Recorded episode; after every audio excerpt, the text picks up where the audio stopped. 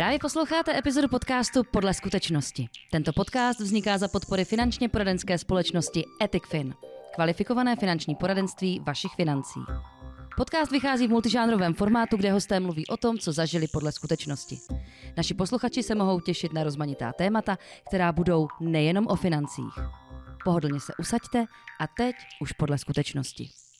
Takže dobrý den, dámy a pánové. Vítáme vás u dalšího dílu podcastu Podle skutečnosti. Dneska jsem tady opět s Pepou. Ahoj, Pepo. Zdravím tě, Honzo, a zároveň vítám i posluchače podcastu Podle skutečnosti. Ahoj. A dneska se vrhneme na další díl eh, o hypotékách. Minule jsme probírali spoustu věcí, je tam spoustu termínů. A dneska se budeme bavit o tom, co se děje v současné situaci, to je rok 2023, kdy 150 tisíc lidí cca čekalo nebo čeká ještě změnu svojí úrokové sazby na hypotéce.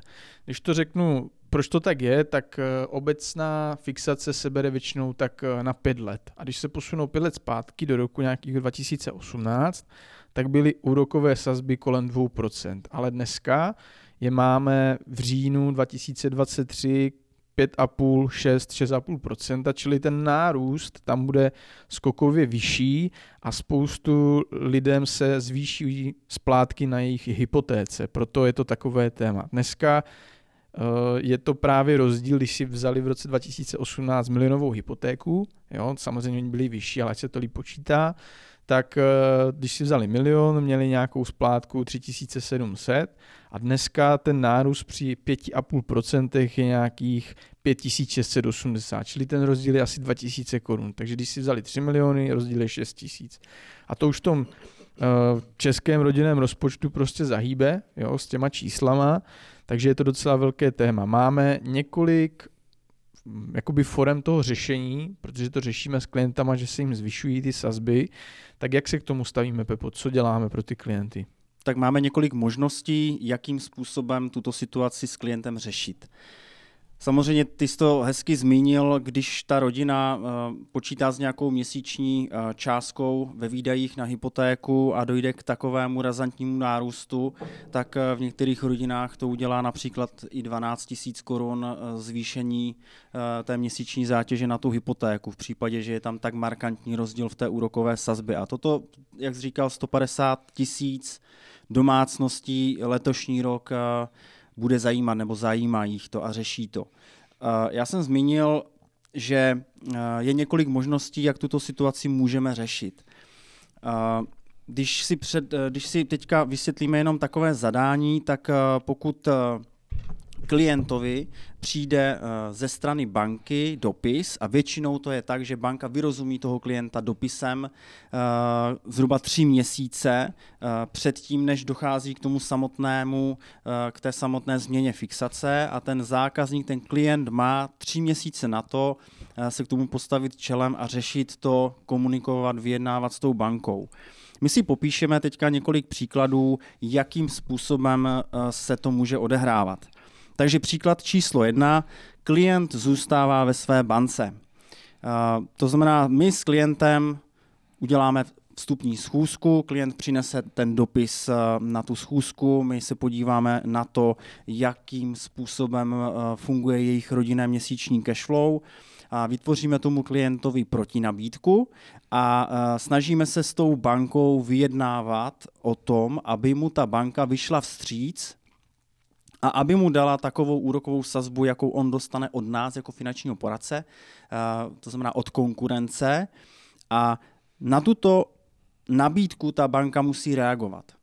Mm-hmm. A pokud se stane to, že ten klient se potká s náma, s finančním poradcem, a my mu takovou nabídku připravíme, tak dochází většinou k tomu, že ta banka mu vyjde vstříc a jde na stejnou úrokovou sazbu, jakou on má na té protinabídce. Nebo minimálně třeba se to liší jenom o jednu desetinku, což už není v tom celkovém výsledku taková hrůza.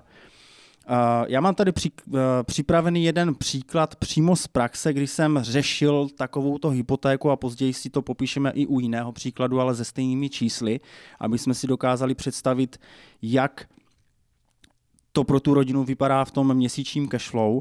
Takže představme si modelový příklad, že klient má hypotéku ve výši 1 560 tisíc Klient přišel na schůzku s dopisem a v dopisu eh, měl stanovenou novou výměru úrokové sazby 6,08% na pětiletý fix a měsíční zatížení na hypoteční úvěr ve výši 1 560 tisíc to dělalo na splátce 8 565 korun.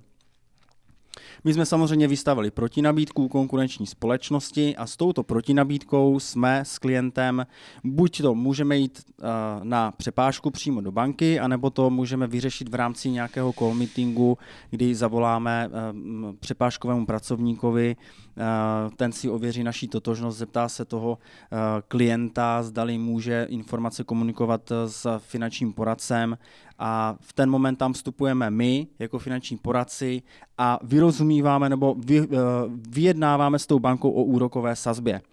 Takže na pětiletém fixačním období, kdy mu nabídli 6,08 úrokovou sazbu, jsme my pro klienta vykomunikovali s bankou 5,49%, což je rozdíl na té měsíční splátce, na té měsíční splátce pouhých 359 korun, ale v tom celkovém dlouhodobém horizontu, když to vynásobíte krát 12 měsíců a krát pětileté fixační období, tak jsme tomu klientovi ušetřili 21 540 korun. Mm-hmm.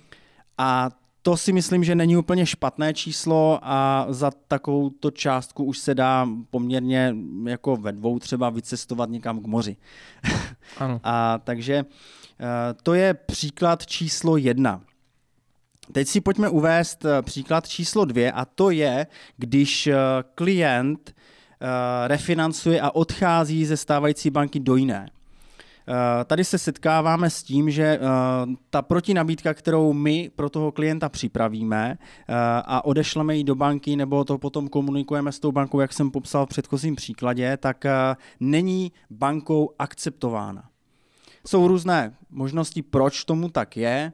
A většinou to bývá proto, protože banka nemá zdroje, nemá, nemá vytvořenou vlastně tu zásobu těch peněz na to, aby mohla tomu klientovi jako výjít stříc. Uh-huh. A i přesto, že ten klient mu dává tu protinabídku, tak oni si ale trvají na svém. Ano. To znamená, u stejného příkladu si teďka popíšeme, co to znamená pro toho klienta, když on musí a chce opustit tu banku a přecházíme do jiné banky. Uh, klient je uh, v tomto případě eh, podrobený trošku větším nákladům spojeným s tím, že musí zaplatit eh, nějaký poplatek za předčasné ukončení toho hypotečního úvěru, ale v dnešní době se bavíme o poplatku nějakém do tisíce korun. A pak jsou tam náklady na výmaz zástavního práva z katastru nemovitostí a druhý, pří, eh, druhý poplatek je tam zase nový návrh na vklad zástavního práva, když se potom vlastně řeší ta nová hypotéka. Uh-huh. To znamená, bavíme se o nějakém nákladu, eh, který se pohybuje někde kolem pěti, možná šesti tisíc, eh, takže eh, když potom děláme celkovou kalkulaci, která samozřejmě musí tomuto předcházet a my musíme s tím klientem jít do hloubky a vypočítat, jestli skutečně se mu tento krok vyplatí, tak eh, musíme vědět, že na konci ten klient bude pořád v, eh, v lepších číslech, bude v plusu. Než kdyby zůstal u té banky, která mu prostě skrz tu konkurenční nabídku nesnížila tu úrokovou sazbu. Tak. Jo, je potřeba tam, jak říkal, s těma poplatkama počítat a taky počítat s tím, že samozřejmě to vyřízení nové hypotéky Samozřejmě my jako poradci se snažíme co nejvíc ušetřit mu ten čas, ale pořád ho to stojí víc času, než když prostě přijme tu banku v té, eh, tu úrokovou sazbu v té současné bance, že jo, tam prostě se to jenom podepíše a jede se dál, že. Přesně Tady tak. se řeší tak. nová, nová hypotéka, jak jsi řekl. Mm-hmm. Takže zase uvedu eh, na příkladu a zase na příkladu z praxe, protože toto byl opravdu příklad, který jsme s klientem řešili a přecházeli jsme do jiné banky. Zase zmíním stejné číslo, ať to máme pro, ten, pro, pro tu představu přesně, tak eh, na hypotečním úvěru ve výši 1 560 tisíc u pětileté fixace eh, mu banka nabídla 608, my jsme přecházeli do jiné banky, kde mu nabídli 549 a, a zase v té měsíční zátěži to bylo těch 359 korun měsíčně, eh, což u toho příkladu číslo jedno, číslo jedna nám udělalo tu částku 21,5 tisíce, ale my od tohoto čísla musíme odečíst ještě ty náklady, které jsou spojené při tom refinancování, což je zhruba v součtu kolem 6 tisíc korun. Takže tady už to číslo je trochu jiné, ale pořád jsme klientovi ušetřili 15,5 tisíce korun. Je to menší, stálo to nějaký čas, ale pořád jako ušetřil a teď už ta dovolená tedy není třeba pro dva, ale pro, pro jeden a půl člověka. přesně tak, přesně tak. Takže to jsou, to jsou dva příklady z praxe, které, se, se kterými se setkáváme nejčastěji. Mm-hmm. Pak už eh, je třetí příklad, ještě s tím už my se nemůžeme setkat, protože prostě to je to asi nejhorší za mě, že ten klient v podstatě ty tři měsíce, co má možnost řešit tu novou úrokovou sazbu, neřeší nic. Jo, nechá to spadnout do, té, do toho nového fixačního období a tam už prostě, jakmile to za ty tři měsíce spadne do nového období, už se prostě s tím nedá nic dělat, no, začalo nové fixační období. No a jak už jsi řekl na začátku toho prvního příkladu, ty banky to zkouší, dávají ty sazby daleko vyšší, než jsou tržní, takže v podstatě tam jako ta banka vyhrála, protože prostě dostala ten úvěr eh, do větších pro sebe čísel, jako do větších zisků, když tam dala ještě větší úrok. Mm-hmm, jo. Mm-hmm. To je asi ta nejhorší varianta, si myslím. Eh, ale může se stát, jo, přijde nějaká nečekaná rodinná věc, třeba umrtí v rodině, svatba, nebo se to prostě neřeší, eh, založí se to a přijde se na to až po těch třech měsících a prostě tam už se nedá nic moc vymýšlet. No. Z minulosti zase, zase uvedu příklad, už se nám stalo, že klientovi přišel takovýto dopis, On řekl, jo, jo, já se, já se tomu povinuju, založil to někam a potom za tři měsíce na to volá a běduje, že, že, že to prošvihl, co, co se s ním dá dělat teďka. Mm-hmm. Jo, takže to jsou ty horší jako případy a stalo se nám to ještě v, tém, v tom období, kdy byly ty úrokové sazby velmi nízké, takže tam, tam jsme e, řešili to, že on mohl mít 1,99, prošvihl to a nakonec měl, nakonec, nakonec měl 3,99, takže, uh, ale pořád ve srovnání s tím, co je dnes, ano, to měl uh, dobrý, tak to měl pořád dobrý, ale prošvihl 2% a to už na milion a půl, už jsou to zase docela velké čísla na té měsíční splátce. Jako je pravda, že jakmile to dostanete do schránky nebo do e-mailu tady ten dopis, tak v podstatě ten čas hraje jako pro tu banku, že? Protože když si na to, když si na to vzpomenete za dva a půl měsíce a máte 14 dní s tím ještě něco udělat, tak taky už ty banky ostatně jako nejsou tak rychlí, mm-hmm. abyste mm-hmm. podepsali a načerpali ještě ten, eh, ten zůstatek v té první bance, jo? takže mm-hmm. proto je dobrý se tomu fakt věnovat hned, jak to přijde ten dopis, protože i ten měsíc v nějaké bance, která má třeba dobrou sazbu, nemusí prostě uh, na to stačit. Dokládáte nějaké jako nové věci, teď samozřejmě těm pracovníkům to schvalování nějakou dobu trvá, odhad nějakou dobu trvá, takže prostě i když se to třeba stihli za dva měsíce, není pořád jistý, jo, že, že to vyjde. Vy musíte vlastně načerpat a splatit tu první banku, než se to překlopí do toho nového fixačního období. Mm-hmm, mm-hmm, přesně tak. Jo. Takže přátelé, varianta číslo 3 nepřipadá v úvahu. Klient dostane dopis a nedělá nic, je ta nejhorší možná. Takže jakmile vám přijde dopis, vyfotit, poslat svému finančnímu poradci a ten už by se o to měl postarat. Přesně, That's přesně all. tak. Ano. Co se ještě řeší teďka v tomto, v tomto roce v podstatě, Pepo?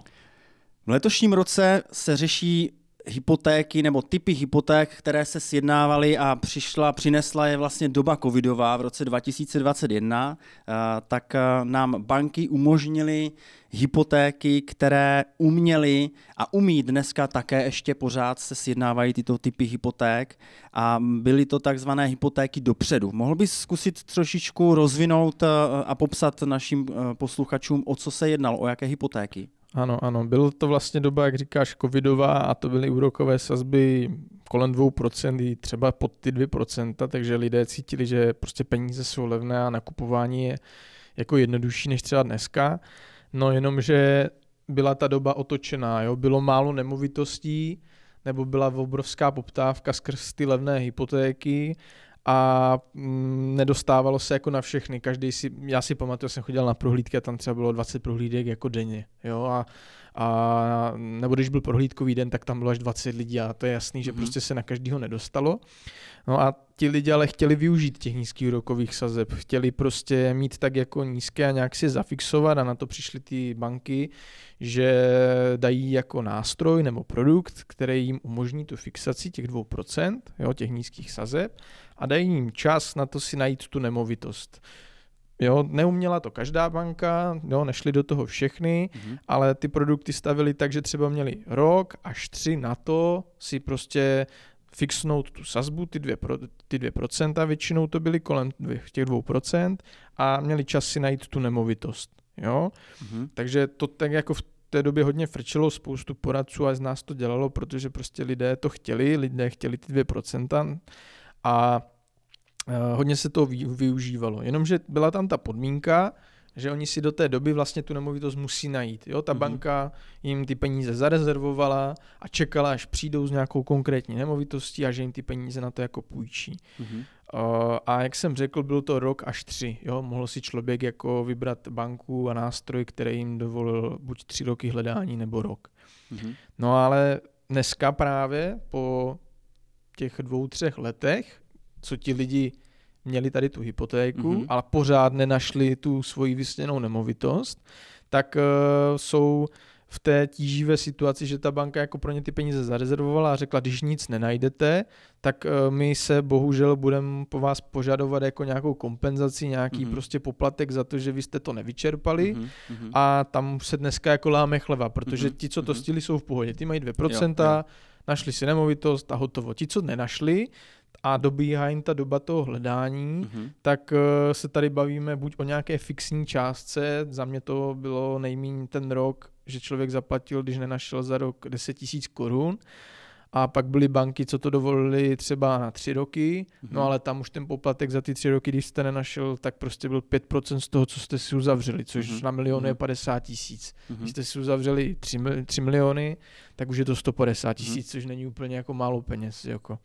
Takže to se dneska jako řeší, uh, že ti lidi prostě to nenašli a teďka se s těma bankama jako vyjednává, jestli ten poplatek opravdu bude tak jako veliký, nebo jak se k tomu i ty samitné banky postaví.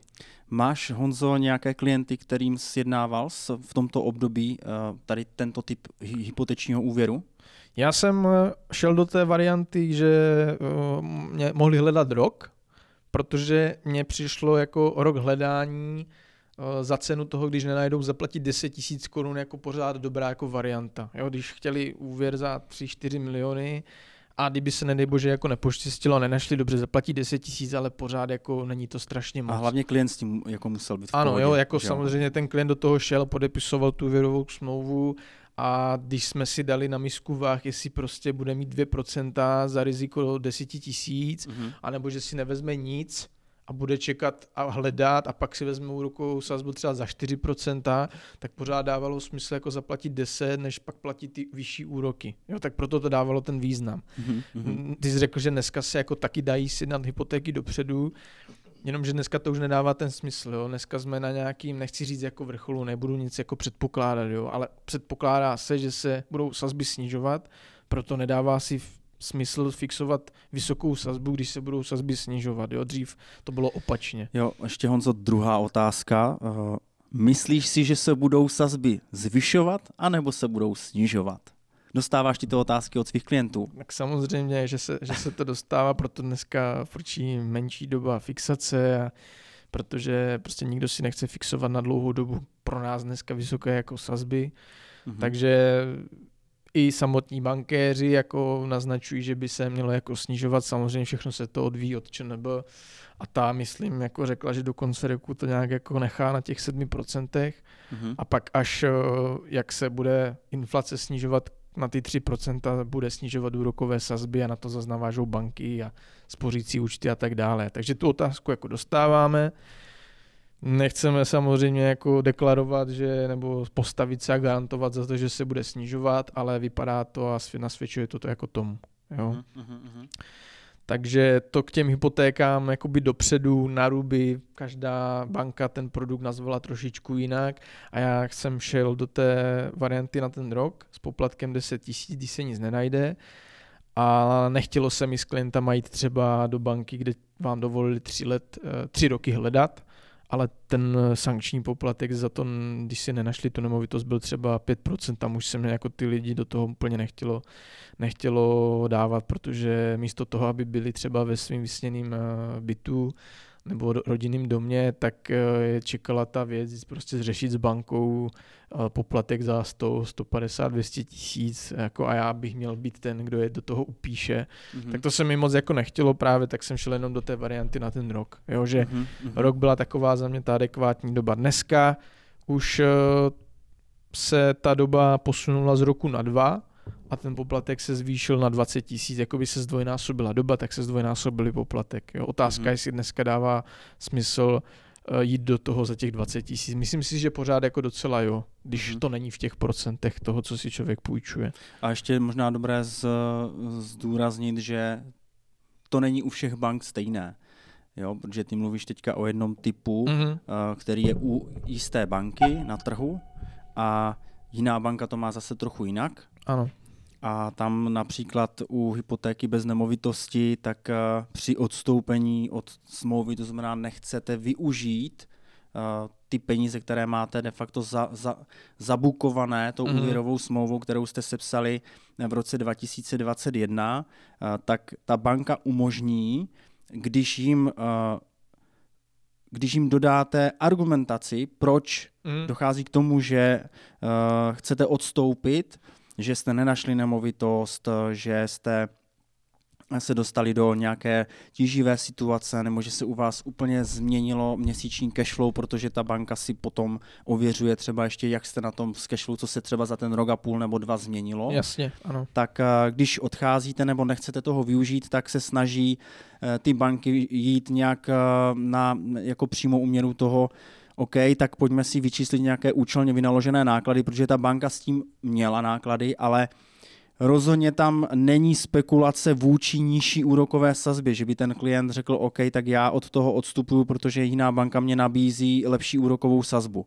To mm. se neděje, protože dneska, jak víme, tak jsou sazby kolem 5,5% a ty hypotéky bez nemovitosti, ty hypotéky dopředu jsou eh, za sazeb 1,9, 1,8 a výše jo, tak uh, tam opravdu ta banka uh, se snaží od toho poplatku upustit.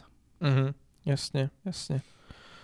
Jo, je to, je to téma teďka, co třeba lidi, jako co nenašli, prostě musí jako řešit a my to samozřejmě řešíme, řešíme s nimi, když jsme takovou hypotéku s nimi sednávali. Vláda chce vlastně do budoucna Eh, co se týče refinancování nebo dřívějšího splacení hypotéky mimo období fixace nějakým způsobem zakročit. Mm-hmm. Vydupávají si to banky samozřejmě, protože teďka Uh, jsou to jenom účelně vynaložené náklady, což je třeba tisícovka, dvě za to, že to prostě někdo jako v té bance vyřídí, ale to se jim nelíbí, protože tratí na těch úrokových sazbách uh, nebo na těch úrocích, který té bance za ten čas mají dojít jako zisk. Mm-hmm. Takže do budoucna se jako um, plánuje, nebo zatím, zatím to je jako jenom v plenkách, že by za odejítí mimo fixační období měl člověk jako platit procento až dvě z toho, co jako si splácí z té jistiny. Jo, že mm-hmm. už to bude jako na zamýšlení, jestli se mi opravdu vyplatí odejít někam jinam, nebo zůstat do té současné banky. To, to znamená, banky chtějí zpřísnit tady tuto problematiku týkající se odcho- odchodu z té banky mimo výročí fixace. Ano, ano. K fixaci by to mělo být pořád jako v podstatě v pohodě, tak jak jsme zvyklí, mm-hmm. ale tady to refinancování v podstatě jako dávalo smysl většinou i v, období mezi, mezi jakoby tou fixací nebo někde uprostřed, že jo? protože to se tak nejčastěji jako stane, že mám pětiletý fix, dva roky to mám v pohodě, pak se to třeba sníží a najednou potřebuju nebo zjišťuju, že někde to je levnější, tak by to dávalo smysl odejít, jenomže tam už do budoucna prostě lidi bude čekat právě ta sankce procento až dvě. No a tam už pak jako musíme počítat, jestli se to vyplatí odejít a platit ty zvýše uvedené poplatky, mm-hmm. anebo mm-hmm. prostě zůstat do té současné. No jako chápu i tu banku, že prostě má s tím nějakou práci, má poplatky za ty, za ty svoje zdroje, jo, taky si je jako nemá, nemá svoje, někde si je půjčuje za nějakou, za nějakou cenu, takže chápu, že té bance to prostě pak jako vlastně třeba jako, ne, není to pro ní vůbec jako výhodný, tak proto se mm-hmm. to vlastně jako mm-hmm. děje a vůbec se o tom někdo baví. Jo. Jo, jo. Co ještě banky například uh, vyžadují po uh, člověku, když uh, chce přijít s hypotékou, tak uh, většinou Přijít s má... hypotékou? Jakože... Když uh, klient přijde, když klient přijde do banky, chce Aha, hypotéku, jo. tak uh, většinou uh, mu dává nějaké podmínky, za jakých mu tu hypotéku dávají. Uh, a jedna z těch podmínek, eh, kterou oni chtějí, tak uh, ta podmínka se jmenuje domicilace. Mohl bys našim posluchačům objasnit slovo domicilace, co to znamená? Určitě je to termín pro to, abyste tu banku, kde si chcete tu hypotéku vzít, jako začali využívat jako svoji domovskou, když to řeknu, aby tam třeba začal chodit příjem, abyste z mhm. toho dělali určitý počet plateb jako měsíčně, kartou, jo, nebo prostě převodem, aby, aby se jste jako tu banku začali využívat, protože eh, čím víc ona jakoby bude spravovat peněz, když to řeknu obecně, tak ona s těma penězi dále jako pracuje. A proto Mhm. chce vás většinou přitáhnout z té vaší domovské současné k sobě a je to docela dobře podmíněný, protože dávají za tu domicilaci jako 0,5 většinou procenta Mhm. níž na úrokové sazbě. Čili Mhm.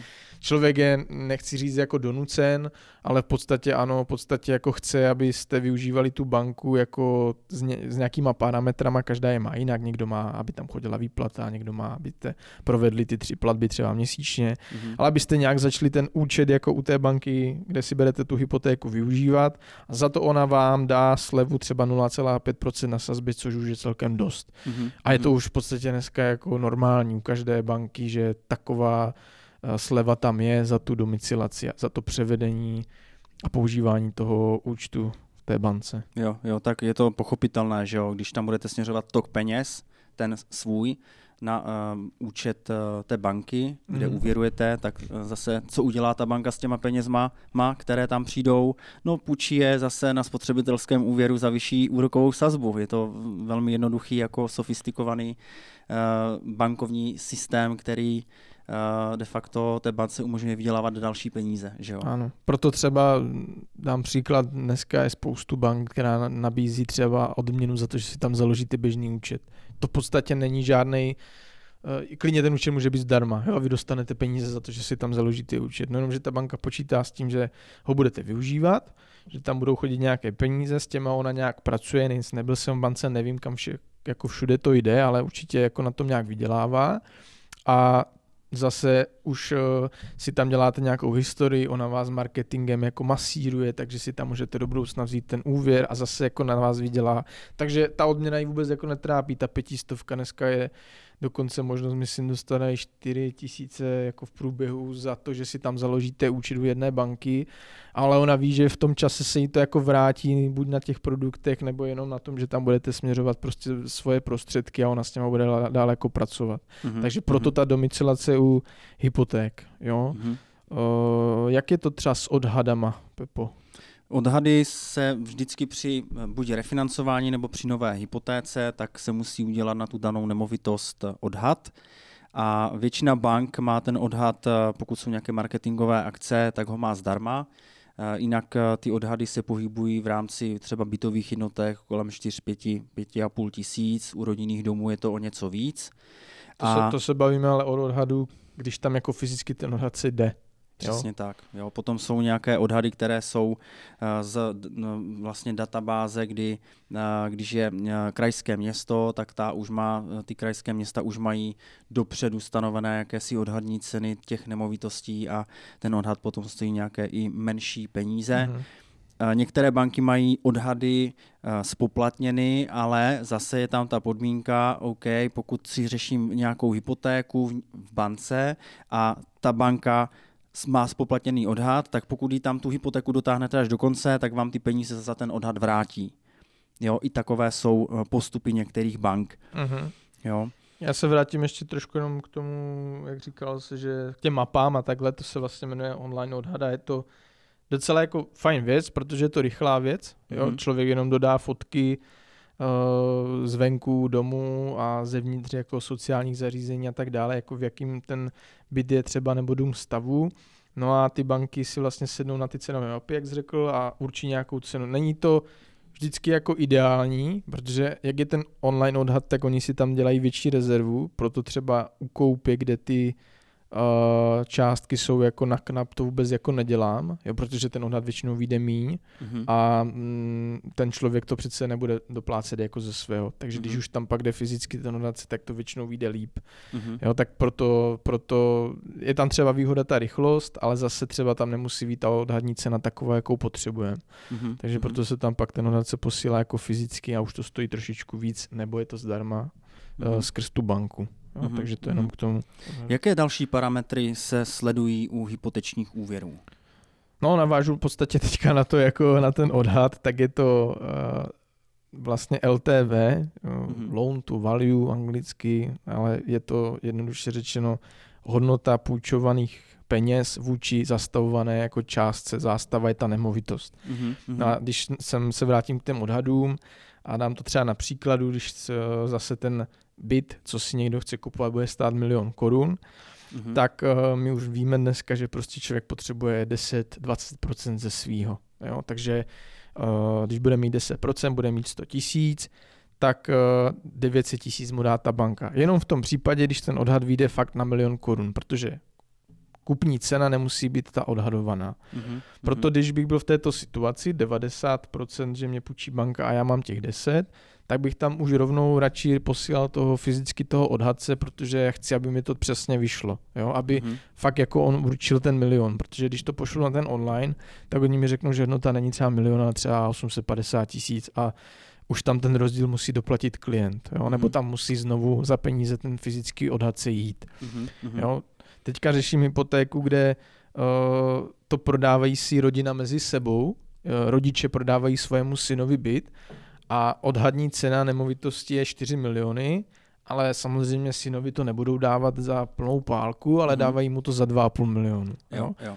A, a to právě uvedu, jako proč, ta, proč to LTV se řeší, tak hodnota zastavovaná je 4, 4 miliony, za 2,5 milionu oni tomu to chtějí prodat, když si to hledáme do procent, tak eh, banka, když mu dá 2,5 milionu, tak mu dává 63% uh, vůči té zastavované hodnotě, vůči těm 4 milionům. Takže je s tím úplně v pohodě mm-hmm. a nepotřebuju, aby tam fyzicky ten odhad se šel. 64% LTV. Ano, mm-hmm. ano, jo.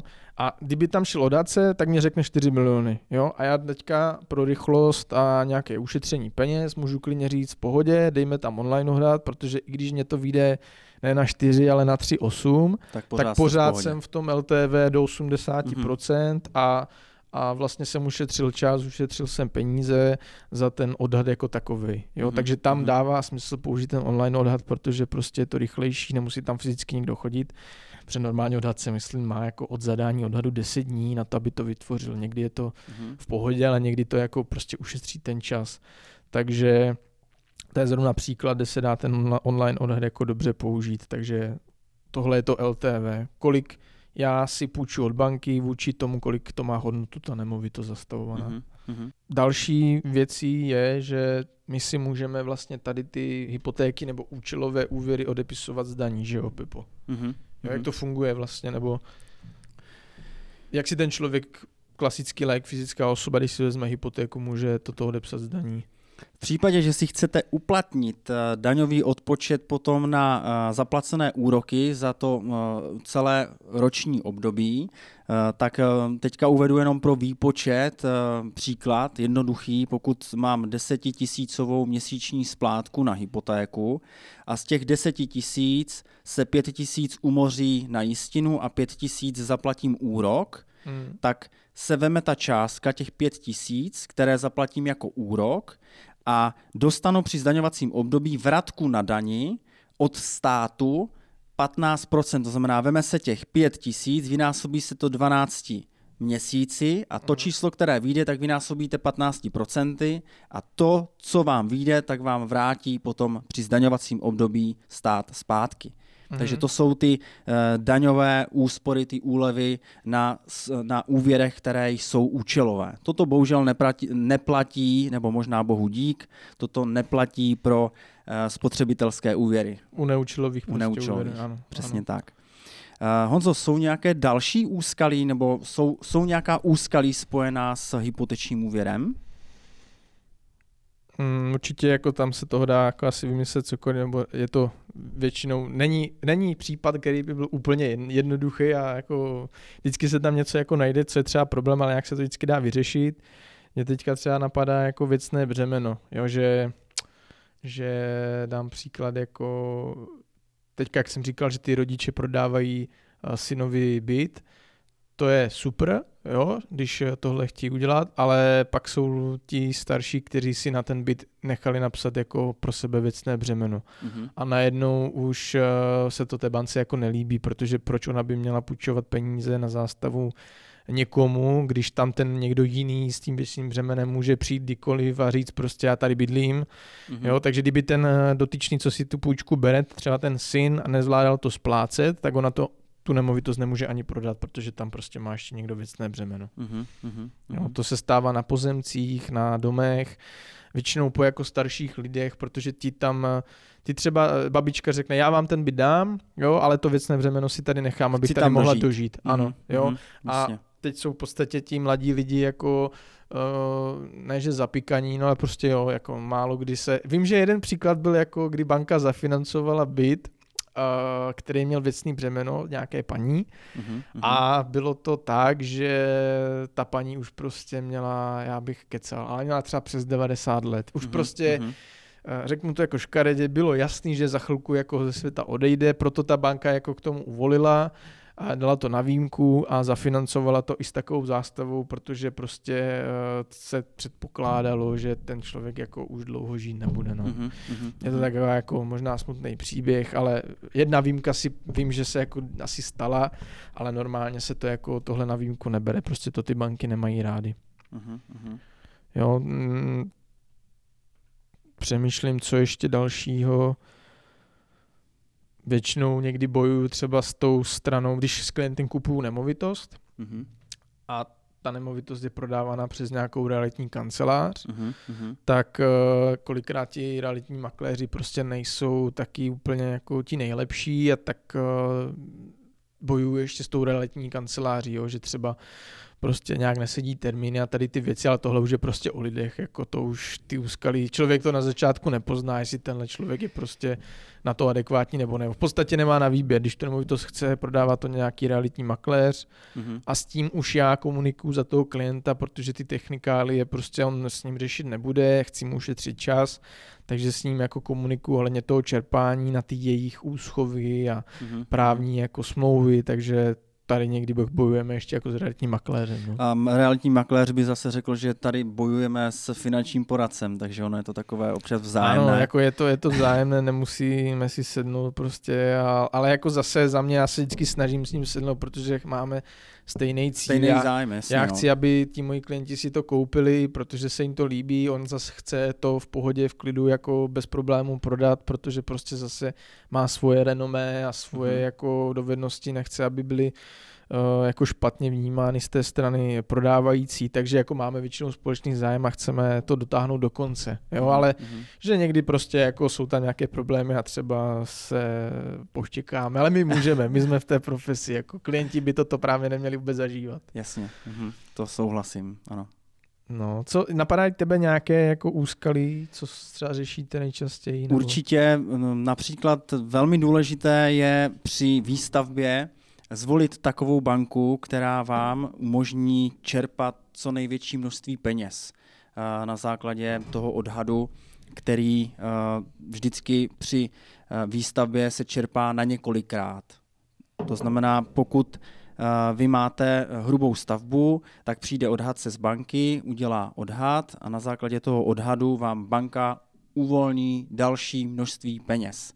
A některé banky uvolňují třeba 80% z odhadní ceny, některé uvolňují 100% z odhadní ceny, a některé umí uvolnit i 120%. A proto je dobré třeba při výstavbách eh, zvolit tu správnou banku. Mm-hmm. Jo, to, to, to, to je častá věc, co řešíme s klientama, ano. Honzo, mohl bys nám říct, kdy se používá advokátní úschova? Advokátní úschova to se většinou používá při koupi nemovitosti nebo při prodeji nemovitosti, záleží z jaké strany to bereme a většinou ji zajišťuje makléř té prodávající strany s eh, pomocí jako svého právníka, který to zaštiťuje, tu advokátní úschovu.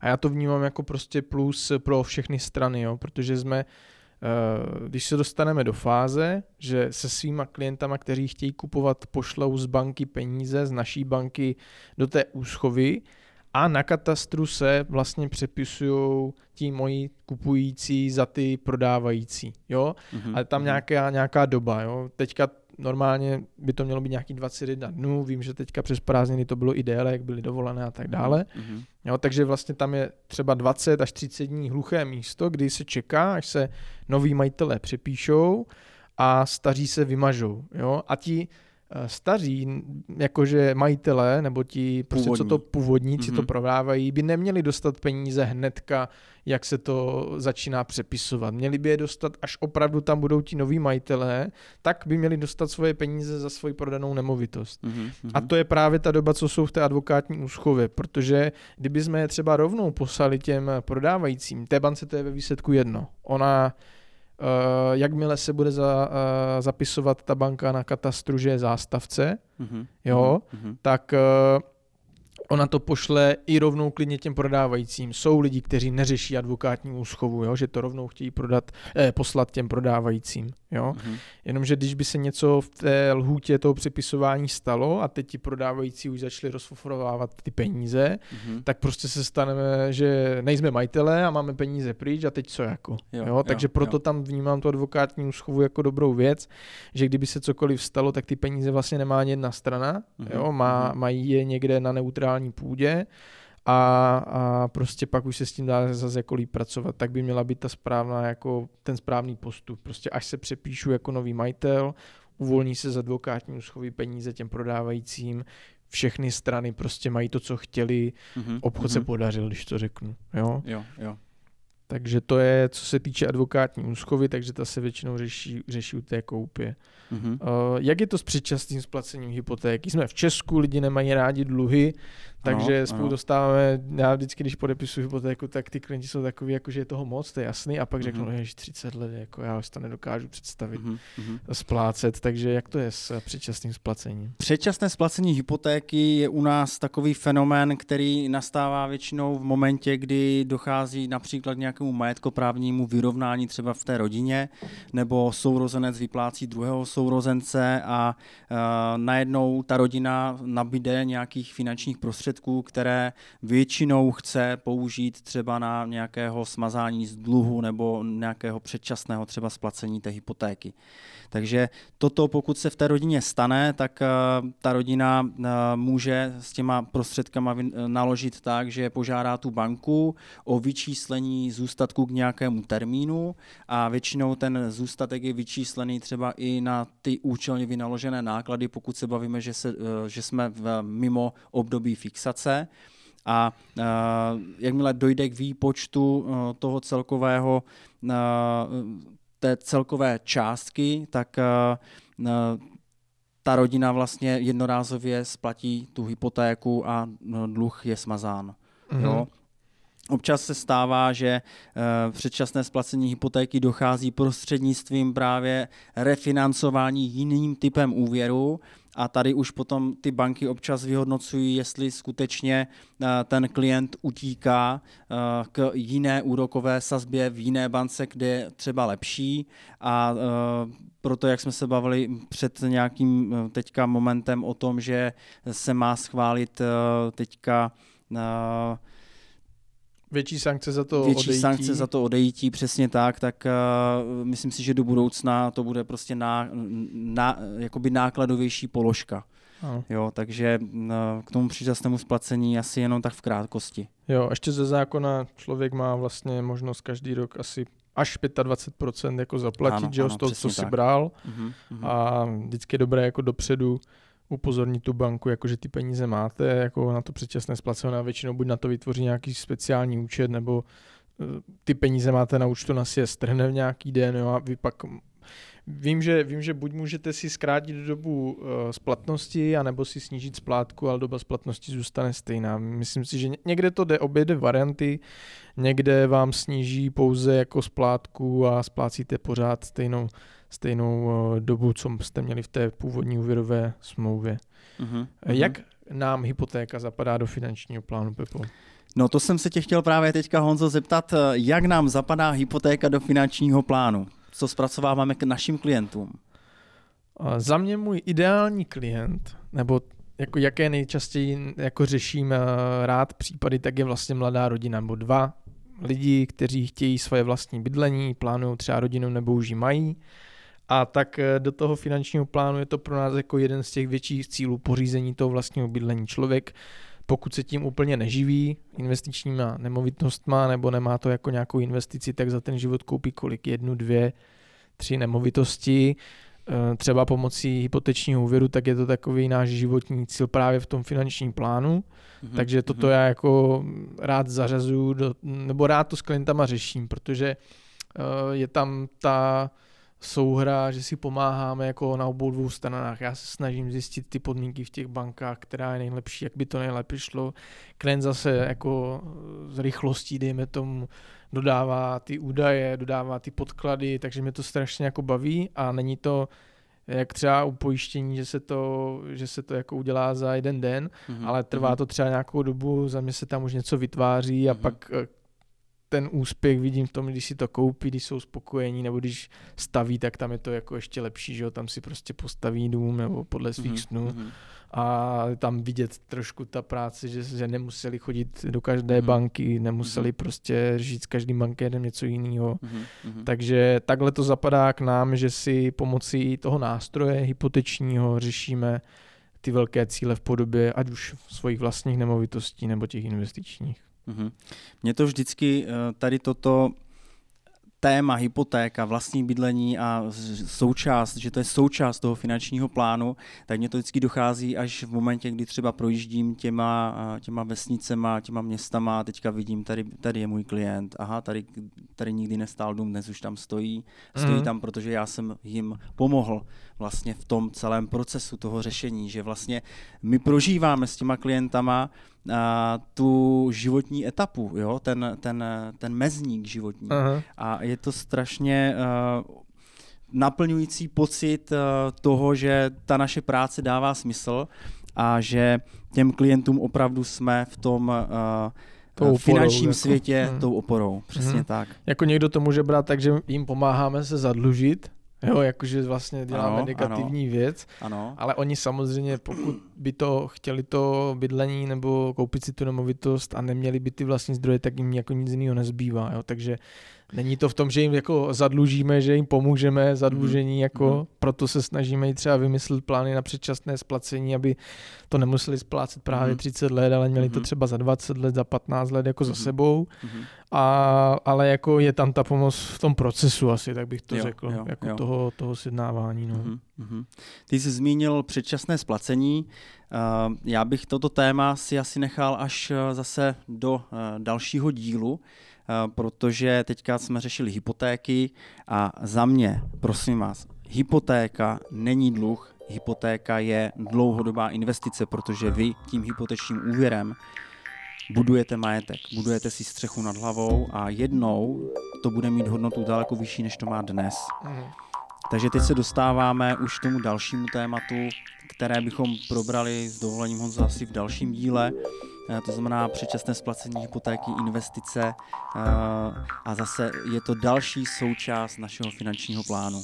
Ano, budu rád a budu se na to těšit. Honzo, děkuji za dnešní povídání. Já tobě taky, Pepo. Měj se moc krásně a vám, posluchačům, přejeme hlavně dobrý výběr hypotéky a dobrý výběr finančního poradce. Mějte se krásně, ahoj. Mějte se, naschle. Dámy a pánové, děkujeme, že posloucháte podcast Podle skutečnosti. Sledovat nás můžete na Instagramu, LinkedInu, Facebooku a YouTube pod názvem EthicFin.